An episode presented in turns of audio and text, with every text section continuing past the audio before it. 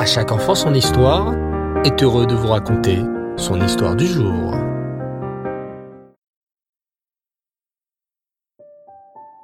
Bonsoir les enfants et Reftov, j'espère que vous allez bien et que vous avez passé une excellente journée.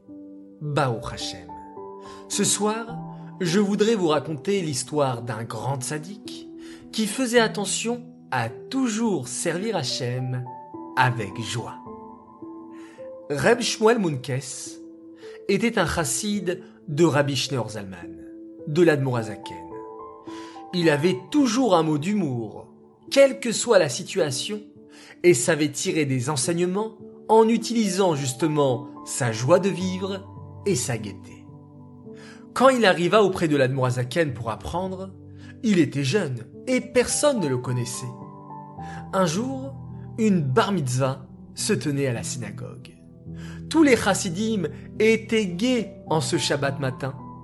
Et après avoir prié avec entrain la tfila de Shacharit, ils s'installèrent pour un grand farwengen. Là, plein de délicieuses nourritures furent servies. La joie battait son plein. Tout le monde chantait des nigunim joyeux. Tout le monde disait les chaïm. Reb Shmuel Munkes sortit alors de la cuisine en chantant et en dansant, tenant dans ses mains un immense plat de cholent rempli. Mais, au lieu de le poser sur la table, pour que les chassidim puissent se servir, il se mit à danser avec, tournoyant, sautant et virevoltant de plus en plus vite. Au début, les chassidim furent amusés par le comportement de Reb Shmuel Munkes. Mais, au bout d'un moment, ils s'impatientèrent. Nous, Reb Shmuel, pose déjà ce plat, que nous puissions nous servir, demandèrent certains. Mais là, catastrophe, dans son entrain, et comme s'il avait fait exprès, Reb Shmuel Munkes avait jeté toute la marmite dans la poubelle. C'en était fini du cholent appétissant. À ce moment-là, Reb Nathan, le cocher de la ville, arriva en courant. Rabotaille, rabotaille, messieurs, messieurs, ne mangez surtout pas du cholent. Hein? Quoi? Reb Nathan s'expliqua. Jeudi dernier, en revenant de la shrita, j'ai laissé par mes gardes un morceau de viande qui n'était pas cachère dans un coin du magasin, sans prévenir ma femme Rana. Et sans faire attention, c'est ce morceau qu'elle vous a servi. Quand je me suis rendu compte, j'ai couru pour vous prévenir aussi vite que j'ai pu. On expliqua, incrédule, ce qui venait de se passer avec le cholent.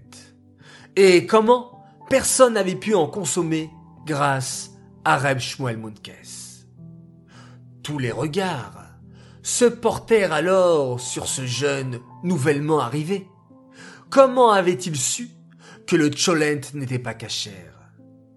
Reb Shmuel Munkes s'expliqua alors. Je ne savais pas que ce plat n'était pas cachère.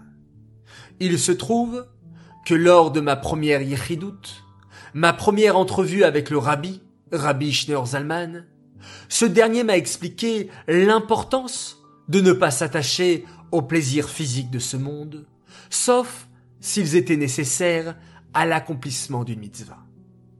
Depuis, j'essaye de mettre en pratique cet enseignement, et effectivement, les choses de ce monde ne me donnent pas tellement envie. Cependant, ce midi, en prenant cette marmite, cette odeur était appétissante comme rien ne m'avait paru appétissant depuis plusieurs semaines.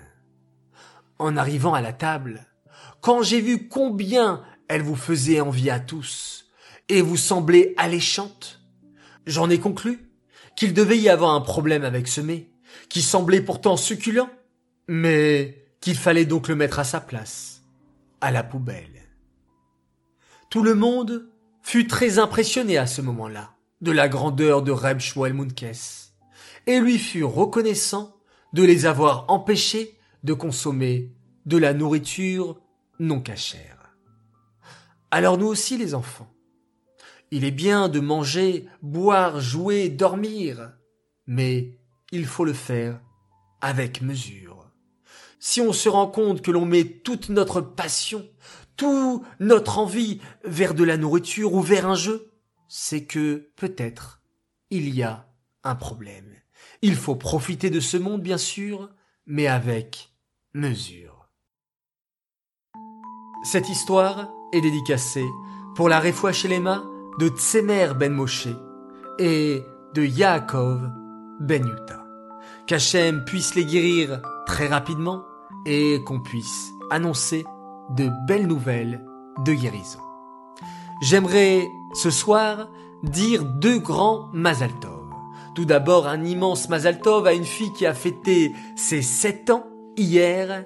C'est une fille adorable, elle s'appelle Dvoralea Levertov et nous tenions, sa famille et moi-même, à te souhaiter un très grand Mazal bonheur, joie, réussite et que tu puisses donner beaucoup de nachat autour de toi.